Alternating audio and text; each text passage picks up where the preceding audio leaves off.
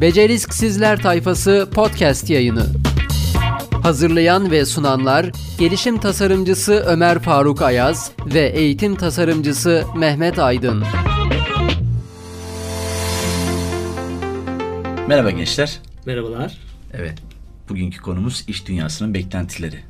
İş dünyasının beklentilerini konuşacağız hocam. Hocam bir önceki podcast bölümümüzde diplomaların raf ömrünü konuşmuştuk.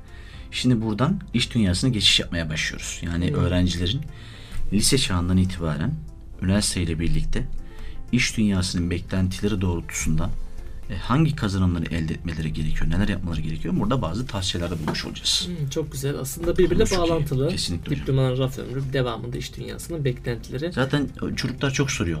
Yani hocam iş dünyası bizden ne bekliyor? Yani evet hani dedik ya diplomanın raf ömrü. Madem diplomanın artık geçerliliği raf ömrü itibariyle eğer azaldıysa, her 4 yılda bir, 5 yılda bir beceri setleri değişiyorsa, o zaman öğrencinin farklı beceri ve yetkinlikler edinmesi gerekiyorsa, o zaman bu noktada iş dünyasının beklentileri bizden nelerdir? Çünkü üniversite bitiyor. Hemen ardından iş başvuruları, staj arayışları vesaire. Hatta üniversitedeyken tabii bunlardan da belki kısa bahsedebiliriz. Ee, öğrenciler bakıyorlar nerede staj yapsam. Ama hepsi değil değil mi hocam? Evet. Çok küçük bir azınlık. Bu noktada kariyerini yönetmek için kendine ait işler, işte şirketler bularak e, nerede staj diye meraklanan öğrencilerimiz oluyor. Dolayısıyla başlığımız bugün iş dünyasının beklentileri olacak. Evet. İş dünyası e, beklentilerinden önce giriş yapmak gerekirse aslında konuya biraz e, değinmek isterim başlangıçta. Baktığımızda her öbeğin e, çocuğu için nasıl bir şey ister? Yani gelecekte çocuğu ne olsun ister? Yani ona nasıl bir hayat bırakmak ister? Tabi birinci sınıfa kayıt yaptırırken diyelim ki özel okula gönderiyor. O okuldan neler bekler? Ve en son hani güzel diploma notlarını alsın, üniversiteden mezun olsun. En son nihai olarak ne ister Ömer Hocam? Hocam geleneksel sosyal kültürümüzde bir ebeveyn, anne baba hep şunu ister. Aman oğlum, aman kızım bir üniversiteye gir, bir diploma al da. E, hatta hani çok yine geleneksel bir yaklaşımla doktor ol, mühendis ol, mimar ol, eczacı ol, diş hekimi ol. Böyle hep klasik aslında Bir meslekler. de sırtına devleti daya vardı hocam. Aa, çok. Değil mi? Hele ki bizim ülkemizde Şimdi çok. Gençler sırtına devleti hele bir daya da Evet. O tamam hayatını kurtardın. Kesinlikle. Ama gel bakalım sor çocuğa veya işte gençlik yıllarından sonra o mesleği edindikten sonraki hayatında gerçekten o meslekten mutlu mu? Evet. Veya kendini geliştirdiğinde hani hep insanlar daha iyisini ister ya hayatta. Daha iyisini, onu iyisini olsun ister. İşte örneğin e, üniversite ve sonrasında iyi bir meslek, iyi bir iş, iyi bir şirket, e, iyi bir maaş, iyi bir araba. Hep böyle daha iyisini. Ama o daha iyisini için yapmak için e, acaba öğrenciler daha iyi beceri ediniyorlar mı? Bunları da gerçekten sorgulamak evet. gerekiyor. O zaman her anne baba e, bir kere çocuğu için e, iyi bir meslek sahibi olsun, iyi bir işi olsun, kimseye muhtaç olmasın değil mi? Bu düşüncelere sahiptir. Kesinlikle. Bu işte ebeveyn açısından beklentiler tamam. veya yaklaşımlar. Hı hı. E peki iş dünyasına bekliyor? İş dünyası İş dünyası ne istiyor onlardan? Bir kere e, sadece diploma beklemiyor. Konuştuk onu. Onda, İşverenler onda ne ister? değil mi hocam? sadece diploma istemiyor. İstemiyor hocam. Bir önceki bölümümüzde de konuştuk evet. ya. Yani iş başvurularına baktığınızda evet ya yani diploma belki e, okuduğunuz üniversitede geçerli e, olabilir. Hatta e, bu hafta bir e, yerde denk geldim. Öyle zannediyorum ki LinkedIn'de bir hikaye. E, bir e, sosyal girişim şirketi aslında ücretsiz olarak eğitimler veriyorlar. Yani yeni dijital çağın gereksinimleri doğrultusunda verdikleri bazı eğitimler var. İşte yazılım, kodlama, yapay zeka vesaire gibi. Ee, bir öğrenci lise mezunu, lise öğrencisi hatta daha doğrusu 3. sınıfta öyle hatırlıyorum. Öğrenci eğitim aldıktan sonra sertifikalarını alıyor ama çok başarılı bir şekilde mezun oluyor o sertifikasyon programından. Fakat bununla birlikte öğrenciye aynı zamanda takım çalışması gibi, işbirliği gibi, iletişim gibi e, fikir bulma, fikrin haricinde aynı zamanda öğrencinin ihtiyacı olan o meslekle ilgili işte takım oluşturma, işte yatırım alma, finans, iletişime birçok farklı konu aslında bahsettiğimiz o yumuşak becerilerle ilgili o becerilere dair de bir eğitim programından geçtikten sonra bir şirkette hocam bakın üniversite mezunu değil henüz üniversite bile değil yani lise mezunu e, lisede okuyan bir öğrenciden bahsediyoruz. Şirkete gidiyor başvurusunu yapıyor ve şu an hocam bir ekip yönetiyor. Ekip yönetiyor. Evet. Çok Peki doğru. bu arkadaşa hiç kimse diploma sormamış mı? Hayır. O zaman iş dünyası hocam beceri ve yetkinlik bekliyor açık ve net. Evet. İşte burada şey söz e, çok önemli. Bir kez daha söylemek gerekirse e, bir e, yazılım projesi içerisinde ama yani öyle yaşta olan bir çocuğun bir ekip kurup ekibi yönetmesi ve onları yönlendirmesiyle ilgili farklı bazı bir takım becerileri sahip olması gerekiyor. İşte zaten bizim podcast e, serimizden tutun da aslında anlattığımız ve yaptığımız çalışmalara baktığınızda mesleki beceri destekleyen asıl temelde olması gereken becerilerden bahsediyoruz. Yumuşak beceriler, takım çalışması, işbirliği, kompleks problem çözme, inovatif düşünce gibi yani yaratıcı düşünce vesaire. Birçok farklı başlık var. Tabi burada detaylara girmiyoruz. Ee, ama yani bunlara sahip olmadan da e, ne yazık ki iş başvurusunda bulunduğunuzda e, o iş başvurusu çok kabul görmüyor iş dünyasında. Süper. O zaman e, tam aslında iyi bir yere denk geldik. E, diyorsunuz ki iş dünyasının beklentileri var ve bu beklentiler e, beceri yetkinlikler ve yumuşak beceriler. E, o zaman şöyle diyelim mi? Lafta kalmasın. Önemli bilgiler ispata muhtaçtır. İki tane rapor paylaşalım mı Ömer Hocam? Tamam. E, İki raporumuz var. Biri sizde, biri bende hocam. Evet. O zaman e, ben birincisinden bahsedeyim. Ben Power Tamam. Group e, bu raporu yayınladı. 2018'in sonlarıydı yanlış hatırlamıyorsam. E, orada şöyle bir veri var. Dünyada işte beceri yetersizliği alakalı bir çalışma yapıyorlar. E, işverenlere gidiyorlar. İşverenler e, bir dünya genelinde bir ölçüm yapıyor. Sonra işte ben Türkiye'yi paylaşacağım birazdan. E, ve en iyi olan ülkeyi paylaşmış olacağım. Şirketlere gidip sorduklarında şirketler e, işte dünya ortalamasına baktığımızda her 100 ki- şirketten e, 46'sı e, diyor ki çok ciddi bir beceri yetersizliğiyle karşı karşıyayız. Yani çok ciddi bir oran. E, Türkiye'de nasıl durum? Her 100 şirketin 66 tanesi diyor ki evet e, bizde de bu sorun var. Yani dünya ortalamasından çok çok e, fazlayız. O yüzden burada tek bir seçenek kalıyor aslında. E, şirketler istiyor ki beceri yetkinlikleri donatılmış e, adaylar gelsin. E, bunlarla görüşelim. E, dünyada bu yine raporun sonuçlarına baktığımız zaman en iyi olan ülke Çin. Mesela sadece e, 13 tane şirket, 100 tane şirket üzerinde 13 şirket diyor ki evet bizim beceri eksikliği olan durumlar var. Buna baktığımız zaman biz dünyanın neresindeyiz? En iyi ülkenin neresindeyiz? Biz ülke olarak ne yapmalıyız? E, Böyle bir raporda açıkçası iş dünyasının beceri ve yetkinlik beklediğinin açık bir kanıtıdır diyebiliriz. Evet, Kesinlikle sizdeki hocam. rapor nedir hocam? Dünya Ekonomik Forumu'nun 2019'da yayınladığı bir rapor. Son rapor. iki yılda bir yayınlıyor.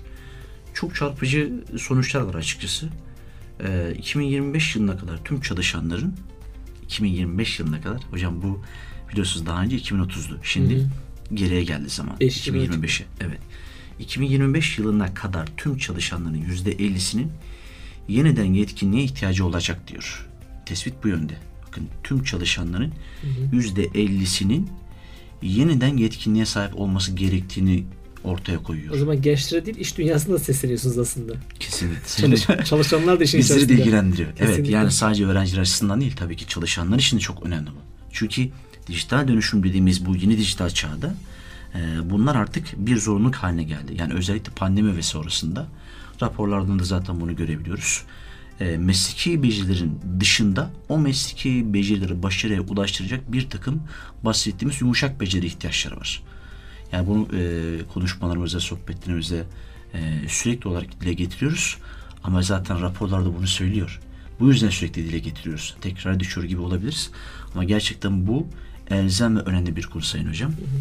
Ne bir, bir çarpıcı bir şey daha var hocam. Onu da paylaşmak istiyorum. Ee, şunu söylüyor. Diyor ki işlerin geleceği anketine yanıt verenler çalışanların yaklaşık yüzde kırkının çalışanların yaklaşık yüzde kırkının 6 ay veya daha kısa sürede yeniden iş yapmaları gerekeceğini tahmin ediyor. Evet. Yine neredeyse yarı yarıya. Yani yeniden iş yerine, yeniden bir kariyer yönetimine e, geleceğini planlayacak şekilde tasarlaması gerektiğini aslında ispat ediyor bize rapor. Evet. Yine o raporda hocam okumuştum ben. E, ekleme yapayım e, müsaadenizle. E, orada e, işverenler e, işte iletişim becerisi, sunum becerisi, problem çözme, analitik düşünme, esneklik, çeviklik, uyum becerileri 2025 yılında en çok talep edilen e, 10-15 beceri arasına girmişti. Yani e, az önce saymış olduğum bu beceriler e, daha e, ortaokul, lise yıllarında çocukların e, alması gereken beceriler aslında bakıldığında yumuşak beceriler diye söylüyoruz. Ve en sonunda bunu nereye bağlıyoruz? İş dünyasına bağlıyoruz. Çok e, ilginç değil mi? Demek ki alınması gereken yer mezun olduktan sonra değil, işe başladıktan sonra değil. Esas alınması gereken yer lise yıllarında belki hatta daha erkene çekersek ortaokul yıllarında e, çok önemli beceriler saydım az önce işte iletişim diyorsunuz, sunum diyorsunuz. Bunlar birden kazanılacak beceriler değil. Evet hatta aynı raporda e, işverenlerin 2025'e kadar bakın hocam tekrar söylüyorum e, önceki raporda, iki yıl önceki raporda 2030'dan bahsediliyordu. Şimdi hem zaman geriye geldi hem de beceriler değişkenlik de gösteriyor. Dolayısıyla aslında e, bizim de e, ifade ettiğimiz çalışmaları doğrular nitelikte. Yani her 4 yılda bir, 5 yılda bir beceri setleri değişiyorsa e, tam olarak rapordan bu ispatı görebiliyoruz. Bir önceki raporda 2030 yılı hedef olarak gösterilirken belli başlı bir takım e, yumuşak becerilerin daha çok ihtiyaç olduğu iş dünyasından talep edildiğine dair rapor sonuçlarını görürken şimdi son rapor 2005 yılı diyor yani 5 yıl geriye geldi. Bazı bir takım yine e, becerilerinde yeni değiştiğini, yeni becerilerin aslında geldiğini de söylüyor. Onları da istiyorsanız paylaşayım. 10 farklı beceri var. Çok kısaca hemen Analitik düşünce ve yenilikten mesela bahsediyor hocam. Aktif öğrenme, öğrenme stratejileri, karmaşık problem çözme. E yeni gelen mesela bir iki tane e, beceri var. İşte resilience dedikleri, esneklik, stres toleransı, yani Hı-hı. tolerans ve tahammül seviyelerinin evet. aslında oluşturulması e, ve işte yaratıcılık, özgünlük, inisiyatif alma, liderlik, sosyal etki gibi devam eden 10 e, farklı hocam e, duygusal e, düzeltiyorum yumuşak beceri var. Soft skill beceriler var. Evet kesinlikle. Yine bu bölümde Ömer hocam dinleyicilere şundan bahsetmek gerekirse ben mesela hatırlıyorum kendi iş dünyamızdan da hani böyle ara ara şeyler veriyoruz ya geri dönütler sağlıyoruz ya dinleyicilere. Evet. Ben mesela ilk işe başladığım dönemi hatırlıyorum. İlk işverenimle görüşmemi hatırlıyorum. Bana sorduğu sorular neydi acaba? Yani geriye dönüp baktığımda 2005 yılında ilk e, mezun olmuşum işe başlayacağım e, neler sordu. Şimdi e, bir geriye dönüp baktığımda aslında ta o yıllarda bile e, başka şeylerin sorgulandığını ben fark ettim. Tamam günümüzde daha çok sorgulanıyor. Buna hem fikiriz. Sadece e, diploma sorgulanmıyor. Bunun yanında bana o gün şunları sormuşlardı. E, işte takım çalışmasına yatkın mıyım? Mesela çok iyi hatırlıyorum bir tane örnek olay e, sunmuştu ben öğretmenim. Sınıfta şöyle şöyle bir durumla karşılaştım ne yaparsın? Hocam zaten şimdi iş dünyasına baktınız mesela ben kendi açımdan düşündüğümde örneğin 2004 yılında e, profesyonel iş hayatına daha çok böyle kurumsal iş hayatı diyebileceğimiz e, iş hayatına adım attığında örneğin işte e, finans ve muhasebe birimi var. Daha sonradan gerçi ayrıldı. Mesela hepsi birbiriyle ilişkili. Yani aslında bir takım çalışıyor orada. Hem kişiler birbiriyle ilişkili, işler de birbiriyle ilişkili. Yani örneğin mesela işte bir evrak geldiğinde o evran finansal boyutu, işte mütabakat boyutu, Ondan sonra işte e, şirkette iletişim kurma, e, içerideki arkadaşı birlikte işi bütçe ve sermaye olaylarının raporlanması vesaire gibi birçok belli başlı faktör var, temel faktörler var. Hı hı. Hepsi birbiriyle ilişkili olduğu için burada bir takım çalışması söz konusu. Burada bir karmaşık problem çözme söz konusu. Örneğin mesela mütabakat yapıyorsunuz. E, karşı tarafın e, faturaları, sizin faturalarınız uyuşmuyor. 3-5 tane fatura eksik hatta tutarlar da eksik. Şimdi siz bunu çözmeniz lazım. Telefon trafiği, muhasebeciye sor. Oradan daha sonra doğru ödenmiş bir finans sorumlusu, kasa sorumlusu arkadaşı soruyorsun. Oradan feedback veya rapor aldıktan sonra sistemden sen bir rapor çekiyorsun. O raporla karşılaştırıp şirketin sana göndermiş olduğu raporla eşleştirip ortaya bir sonuç çıkarman lazım. Bakın görüyoruz mu aslında orada karmaşık bir problem var, karmaşık bir yapı var. Bunu çözmek, bunu çözerken çözüm alternatifleri oluşturmak, şirketi iletişim kurmak, aldığın işte orada mesela dijital beceriler söz konusu. Maili gönderdin mi? Doğru kayıt yapılmış mı? Hı hı. Ödeme neyle yapılmış? Banka üzerinden mi, nakit mi? Tahsil evet. makbuz alınmış gibi bir sürü konu var. Bütün saydıklarınız aslında bir kompleks e, bir problemin içerisinde e, bu problemden çıkabilmeyi öngörüyor. Ve aynı zamanda da mindfulness e, son yıllarda çok e, yaygın. Bunların eğitimleri de veriliyor. Anda, bilinçli farkındalık. Evet bilinçli farkındalık. Anda kalabilme. İşte bütün bunları yaparken anda kalabiliyor musunuz? Odaklanabilme. Odaklanabiliyor musunuz? Dikkatini toparlayabiliyor musunuz? Bütün bu becerileri aslında e, yapabilen, becere, e, becerebilen kişiler hayata daha e, sıkı sıkıya tutunuyorlar ve o şirkette gerçekten başarılı oluyorlar. E, peki hocam tamam iş e, dünyasına girerken böyle şu anda da profesyonel iş hayatına devam ediyoruz. Muhtemelen işe alımlar yapıyorsunuz. Ben yapıyorum örneğin. e, işe alımlarda ne bekliyorsunuz yani? Hocam şu an en çok beklediğimiz yani açıkçası yani bizim de çok yaşadığımız belki ama yeni gelen adaylara da aslında en çok sorduğumuz şey şu. Pandemiyle birlikte yeni gelen bir beceri de var aslında baktığımızda. İşte resilience dediğimiz dayanıklılık. Yani e, hatta duygusal zekayı içerisine katabiliriz. Duygusal zeka, dayanıklılık, esneklik, çeviklik ve liderlik en öne çıkan e, özellik ve becerilerden ilk bir şey diyebiliriz Sayın Hocam. Kompleks problem çözme, liderlik ve çeviklik, esneklik ve dayanıklılık, duygusal zeka. Evet. Bunlar en öne çıkan özellikler. Evet yani diploma da belki gerekti ama hocam bunlar olmazsa olmaz iş hayatında, iş dünyasında. Evet. O zaman şöyle diyebilir miyiz Ömer Hocam? İşverenler daha çok e, işte fonksiyon, polinom, türev, integral Limit sor, türev, sormuyorlar. integral, evet, evet. Sormuyor. Bunun yerine daha çok beceri ve yetkinlik sorguluyorlar. Ha, tamam burada küçümsemeyelim. Yani tamam onlar da önemli. E, sınava bunlarla girecekler değil mi? Ömer Hocam. Hocam yani şöyle, yanlış anlaşılmasın. Şöyle güzel Bazen bir örnek verelim o zaman. Şimdi tabii hani öğrencilerin e, sınav hazırlık sürecinde en çok e, takıldıkları işte belli başlı konular var. Siz de saydınız eğitim dünyasından geliyorsunuz siz de. E, ben de kez aynı şekilde. Şimdi öğrencilere sohbet ediyoruz. Diyor ki hocam limit türe integrali ne zaman gideceğiz? Şimdi bir iş başvurusuna gitti. Kompleks bir, bir problemle karşılaştı. Bir krizle karşılaştı. Ya dur şu kitabı e, defteri başında bu ki limit türev integrali neydi? Belki buradan bir hesap edebilir miyim? Demeyecek öğrenci yani. Evet.